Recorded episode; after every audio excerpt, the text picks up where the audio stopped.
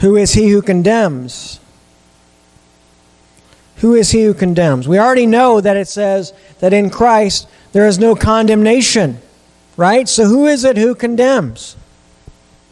The enemy, the devil, Satan, the dragon. He condemns.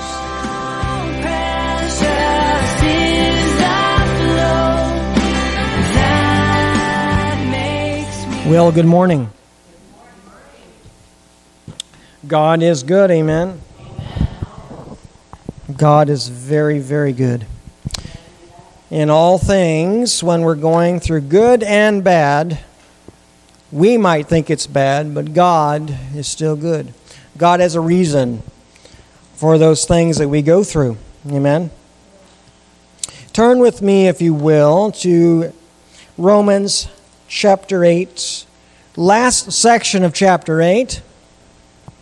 The love of God is the heading in my Bible. If you have an NIV, I don't know what the NIV says in the heading, but uh, the love of God, the Romans chapter 8, starting in verse 31. The love of God is what my Bible says. This is going to be a section that's going to be talking about the love of God. And I think it's important that we spend some time contemplating the love of God. Why? Because not only does God love us, but more importantly, we should be sharing out that love as well. The Bible says, "So, so I give, so freely give, so I give, so freely give." That love of God, we should be giving it out as we are receiving it from God.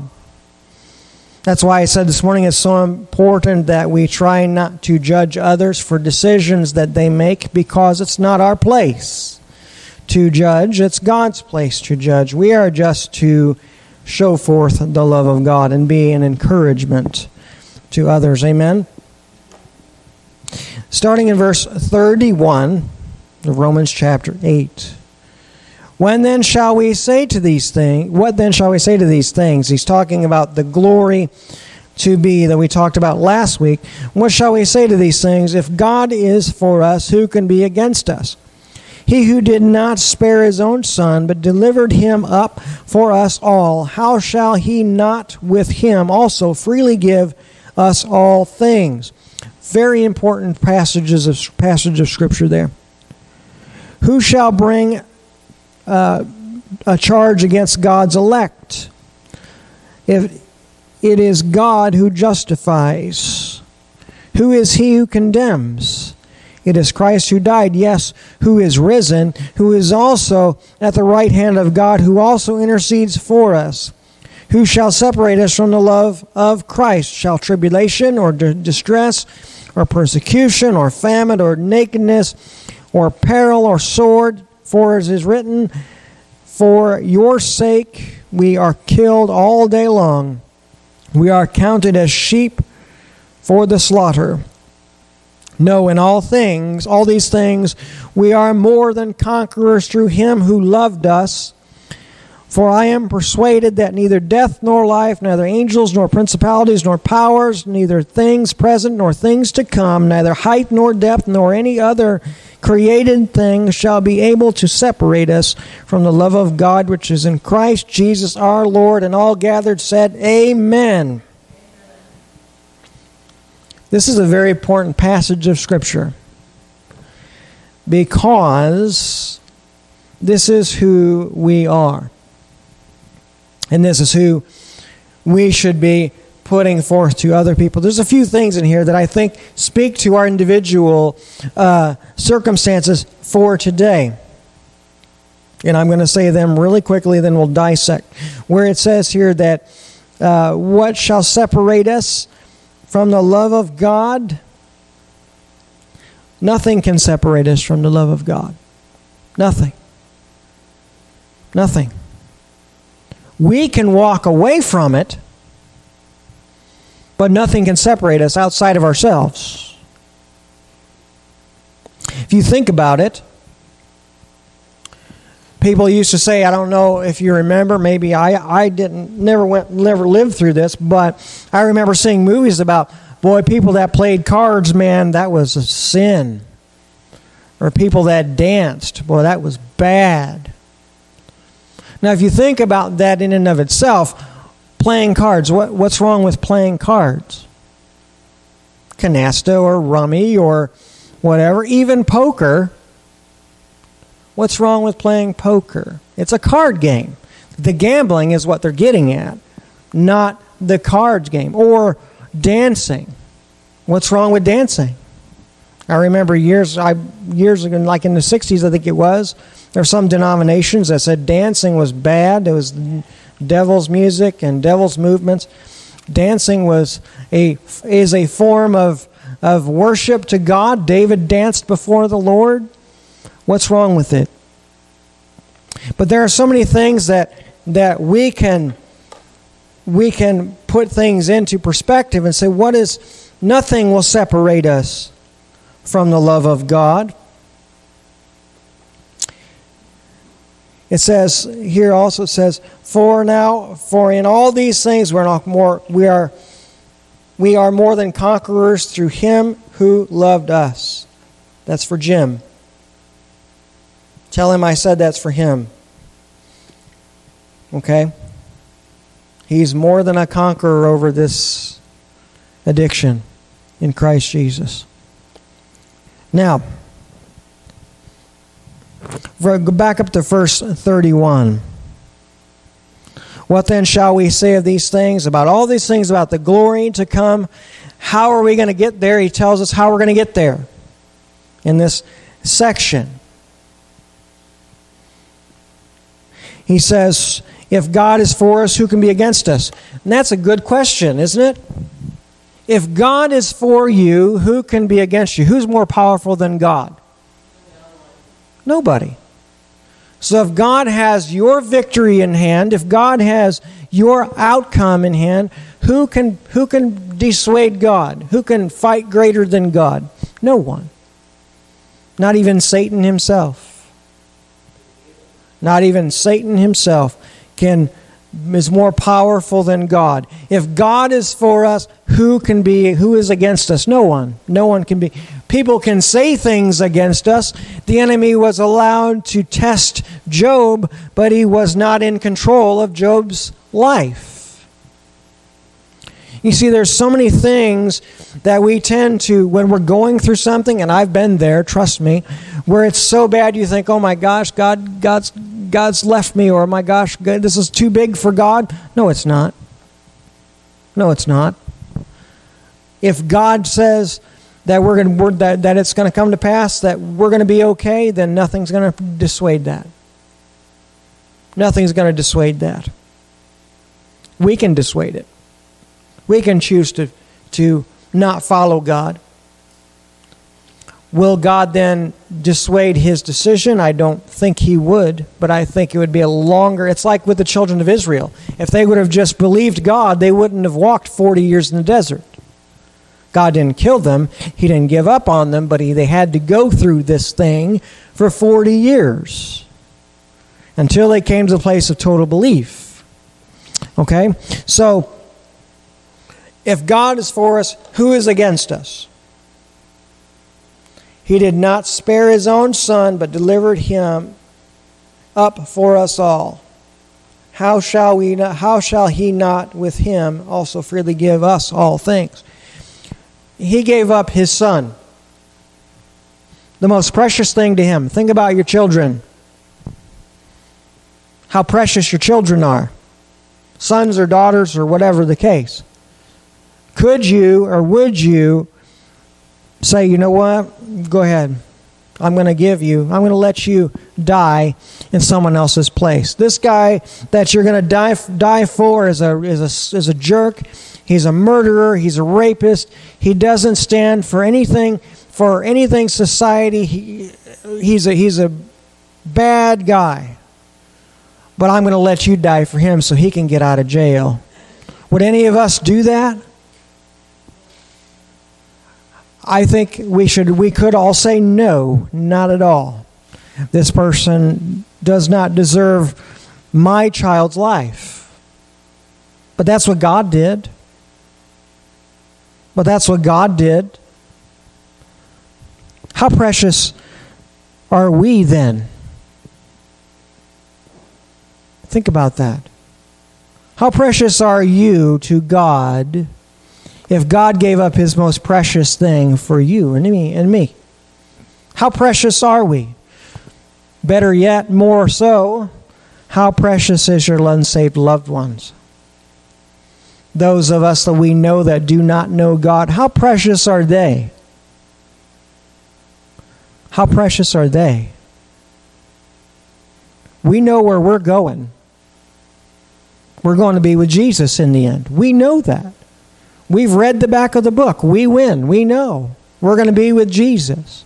What about but what about those of our family members that are that reject? What about those our family members that make fun, that don't give time for God? What about them? Does God love them? Absolutely. He gave his son up even for them. So that's why I said this morning, as we're looking at this, we need to be thinking about how to how God freely gave His Son, how we should freely give that love back to the best of our ability,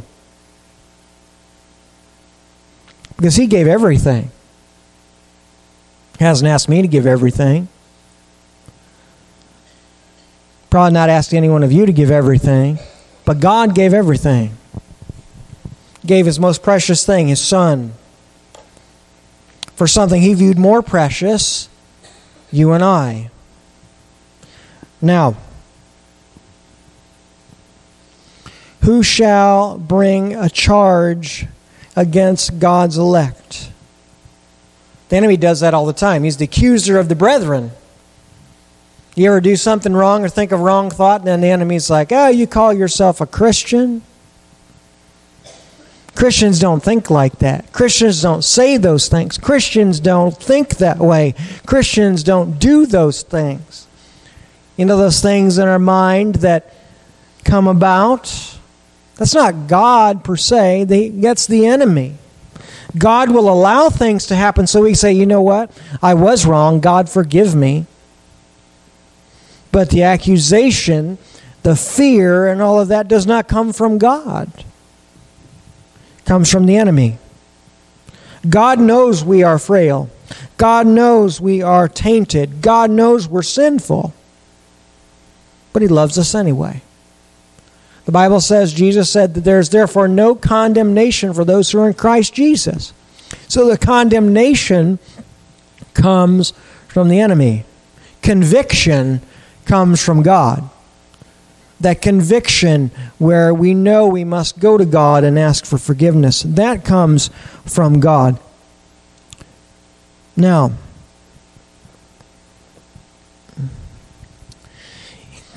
it is God who justifies, not me. I'm not justified by my own thinking, not you by your own thinking or, or your own will to do something. You are not justified by yourself. You are justified by God. God justifies you through this very act of giving His Son, give, giving what He loved the most, so that we could have life with Him. We are justified through that, not through anything we can do. Not through anything we can do, not through anything we can say, not any not even not even tradition.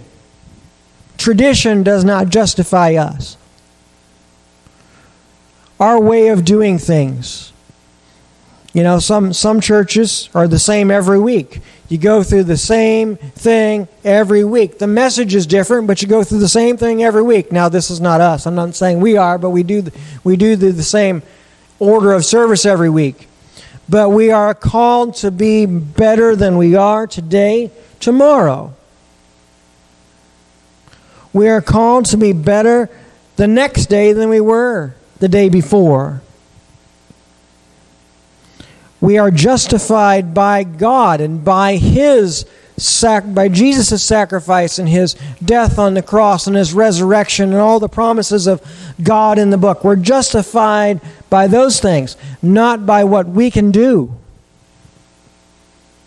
We're not justified by the sacraments. We're not justified by good works. We're justified by God in Him alone. Not even our desire to be right with God justifies us. God justifies us. Why would you say that? Why would you say that your desire to be right with God doesn't justify you? Because not every day do we want to be right with God. We get up every day, right? And then, then how we slept the night before or what our agenda is, those things justify, those things dictate whether we want to be following God's plan for that day. Boy, I slept like terrible last night. And I'll tell you what, I just got so much to do today, I just don't have time for God. You know, if you think about that, how many times does that happen? Too many times for me. You think about it, you think, well, you know, I slept horrible. I don't usually sleep horrible, I usually sleep pretty good, but how many times do we have so much stuff to do? We have, you know, we we do this, this, this, and then maybe at the end of the day, God will get a few minutes. That that doesn't mean that our desire justifies us. God justifies us because we're not always going to desire to do the, do it right. Right? So God justifies us. Not anything else. Who is he who condemns? Who is he who condemns? We already know that it says that in Christ there is no condemnation, right? So who is it who condemns? The enemy, the devil, Satan, the dragon. He condemns. He's the one who says, "Well, you didn't have time for God. You're going to you're you're going to you're going to lose out. You're going to have you're going to go to hell. You're going to He's the one who does all that. You didn't read your Bible today? Man, I thought you said you were faithful to God. He's the one who does that, not God. God understands, but God would want us to be better than we are. And the condemnation does not come from God. Now, it goes on. It is Christ who died, yes, who is risen. That's why all the promises of this book are made real, because that statement, He rose.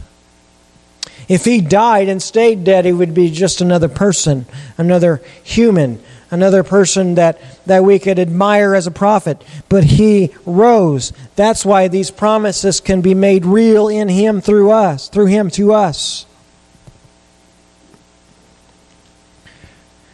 He rose, who is also at the right hand of God, who also intercedes for us. Jesus knows our shortcomings. He was also fully human. He had shortcomings. The Bible says that he didn't have shortcomings, don't take me wrong. He, had, he knew of the shortcomings because he was tempted every manner of man.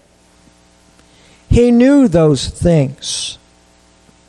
So he intercedes for us because he understands the trials and the tests and the temptations and, and the, the wanting to be uh, fully sold out to God, but having all of these things come about. He understands all of that and he intercedes before to God before God on our behalf.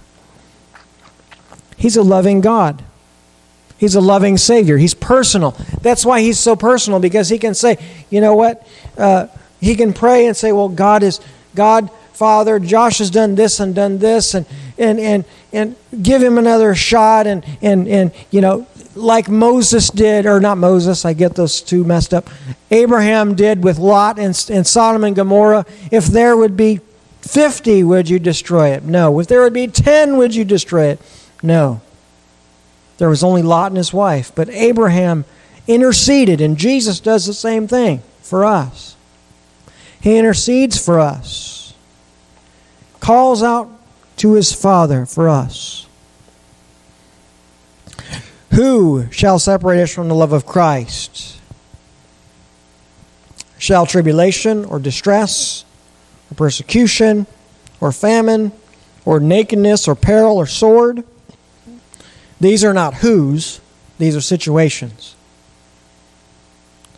Now, in these situations, we have the ability in tribulation to turn away from God. We have the ability in distress or persecution or famine to turn away from God. We have the, the ability in the wanting of our lives of no where it says nakedness where there is no uh, where we are wanting in our natural physical needs like uh, just the basic ones like clothing and food and all those things that's what it's talking about it says nakedness even in that does that turn us can does that turn us away from god no the the the the situation of being in want does not turn us away from God, but we can lose heart in that situation and walk away from God. Does that make sense? Does that make sense? We can we can say, well, God has forgotten me. That's why I have famine and nakedness and, and persecution and all of these things. God has forgotten me. We could say that and we could say, well, I'm going to go over here and do this because obviously God doesn't love me anymore. So I'm going to go find someone else that will. We turn ourselves away from God. These things do not. The situations do not. Our reaction to the situations is what turns us away from God back to our old life. Does a sword, if you are if you are a believer and you will not relent your faith, a sword will usher you into the presence of God. But if you are sitting and somebody says, Well, we're going to kill you if you don't renounce your faith, and you have a weak moment you say, I renounce my faith, and they kill you anyway, that would then usher you apart from God. You see, it's our reaction to these situations. So, therefore, it all makes sense that we can walk away. We can walk away from it. These things will not, situations will not cause us to have no relationship with God, but our reaction to them will. See, a lot of people use these as like, well, you know, I can go ahead and look at the the dirty magazines and I can go ahead and do this and do that because nakedness will not separate me away, me away from God. That's not what it's talking about here. It's talking about a, a situation of want. A situation of want, nakedness, and famine. It's not talking about looking at dirty magazines and not having food. It's talking about having no food and no clothing that is good enough to wear a situation of want. And our reaction to the situations of want in our lives is what dictates whether we are with God or apart from God. Goodness sake, look at Job. This was Job. He lost everything. What was his reaction? He had tribulation and distress. His three friends persecuted him and told him, and his wife told him to curse God and die. He didn't. He lost all of his food and all of his livestock. He had no. His clothes were horrible. Did he turn away from God? No. He did not return turn away from God. He is the example. Goes on and he says, For we are for it is written, for your sake we are killed all day long. We are counted as sheep to the slaughter. If we are believers, we're under attack. Whether we want to believe that or not, whether it's going well for us now or not, we got to understand that if we are believers, we're under attack. Maybe not outwardly, maybe not, maybe not to where we can see it and, and whatever, but there is a war for our souls in heaven. The enemy is trying his best to pull as many as he can away from God and back to with him. But understand that just because we have going, things going well, there is still a war going on for our soul. He says, For your sake we are killed all day long and counted as sheep to the slaughter. Persecution is going to happen. Persecution that we consider in America is not persecution, but it still it has an effect. We are, we are a target of the enemy. We must understand that, and we must cling close to God in those situations. He says, Knowing all these things, and all of these things we are more than conquerors through him who loved us. What happened with Job? In all of his faith, what happened in the end? Everything, everything was restored back to Job. More than he had before. Because he was more than a conqueror through him who loved him. He says, For I am persuaded that neither death nor life, neither angels or principalities nor powers, neither things present nor things to come, neither height nor depth, nor any other created thing shall separate us from the love of God, which is in Christ Jesus our Lord. In and of themselves, these things cannot separate us from the love of God. But our reaction to them things, those things can. Did you like my uh, phonetic southern them them things, them things? But they can separate us from God. Our reaction. Our thought of, you know, I'm having a hard day, God doesn't love me anymore. I'm just going to go over here and find somebody that will. I'm going to go and I'm going to put my drown my sorrows in a bottle. I'm going to go and shoot up a needle. I'm going to go and put stuff in my nose because God doesn't love me anymore. Those things, those reactions, those, those things separate us from God, not the principalities and things themselves, because we are sealed in God.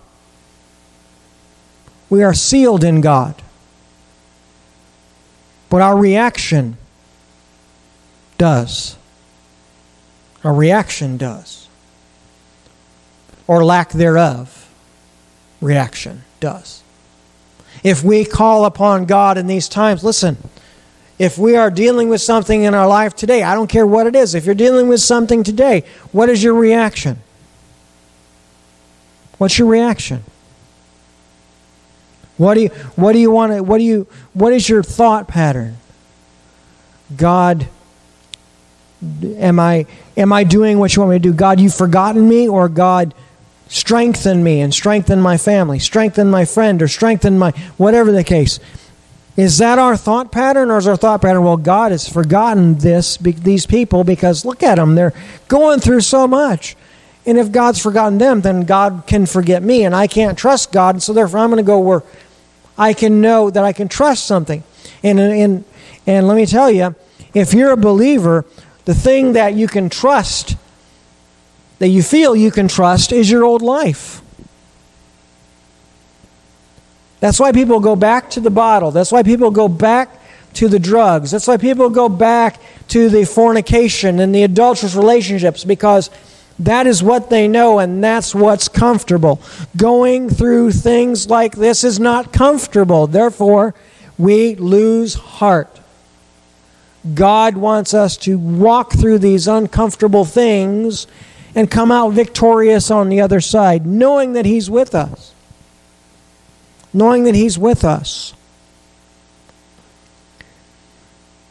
Sure, we've gone through stuff. I've gone through stuff. I've been through situations. I've done things that I'm not proud of. And there, there when I was a new believer, when God was still working on me, and He still is working on me, but it was a new situation. There were times in my life when, sure, it looked really good to go back to the way I was because that's what I knew. 21 years later, I know God more. I know He loves me. I know He ultimately has my best interest in heart. I know that He has all these things for me. He is for me, and who can be against me? We have to get to that place. No matter what we're going through. We might be going through, i I'm going to say this, we might be going through a proverbial hell on earth. But guess what? God's walking with us. Yea, though I walk through the valley of the shadow of death, you are with me. God is with us. God is with us. We have to recognize that. So many times we forget because we don't feel Him. We don't feel He's there because we live this society, and I'll shut up in a minute. But society has this whole thing where you have to have feelings in order to know God is there. You have to have you have to have some sort of emotional thing for God to be there. That isn't the case. What does the Word of God say? And that's what we have to get to, place we have to get to. God uses emotions, yes. God works through us through our emotions, yes. But if that is our only denominator of how we know God is working, we're forgetting the Bible. We're forgetting the Bible. God works in more ways than through our emotions. You know, you go through a ser- you, you, you go to a service or you see a service and you have people that are just you know they're they're running up to the front. Some of them are being real god's using their emotions to work on their life and some of them are just move with emotions because everybody else is. And you don't really know outside of the situation what is authentic and what is not. But god wants us to focus on his word. We don't have to have a huge emotional thing for God to move. We don't have to have this huge uh, emotional um, roller coaster of feelings in the front of the church or, or because God can move in those ways. Don't get me wrong. God can move in those ways, and God does, but not in every single situation. God will move in ways that are very, very personal to each and every one of us that might involve emotions and might not. But it's very personal. It's very personal. And so, to understand that God is for us, God loves us, and we know we have to get to the point where we trust the Word of God and trust God regardless of the outcome that comes about. If we get to that point, we have won three quarters of the battle. We have won three quarters of the battle in our life. Any anything you want to think about, you know, Jim's addiction uh, anything. If you trust God for the good outcome, that is three quarters of the battle. The rest of it is us, is us following through with what God wants us to do. Because in that point of trusting God, God is going to say to us and to me and to you, this is what needs to change. Maybe it's judgment. Maybe it's gossip. Maybe it's talebearing and backbiting, or maybe it's smoking, or maybe it's whatever. God will say, This has to change. This has to stop. The rest of the trusting God is us going, Okay, God, if you say, I will do. And then following through. That's the rest of it. That's the rest of it. Do we do that? That's a little question I think about when I think about this. For myself personally, me, none of you, me personally, I think about do I do that when God says, you know what? And he, and he calls me Josh. Josh, this has got to change. You got to stop doing this. Now I think about to myself, do I change? Do I do I do that which he's told me to do? Sometimes yes, Sometimes he has to work on me a little more. I'm being transparent, okay? We can all say that. But God still wants us to follow through. If He says, if we say, God, I trust you, then we have to trust Him. And then it begs the question if we don't do what He says, is there really trust? Do we really trust? Right? So, those are things I want us to think about. Does that make sense? Did I talk over anybody? I didn't mean to if I was up here, or I didn't want to step on any toes. If I did, God, talk to God about it. Don't talk to me.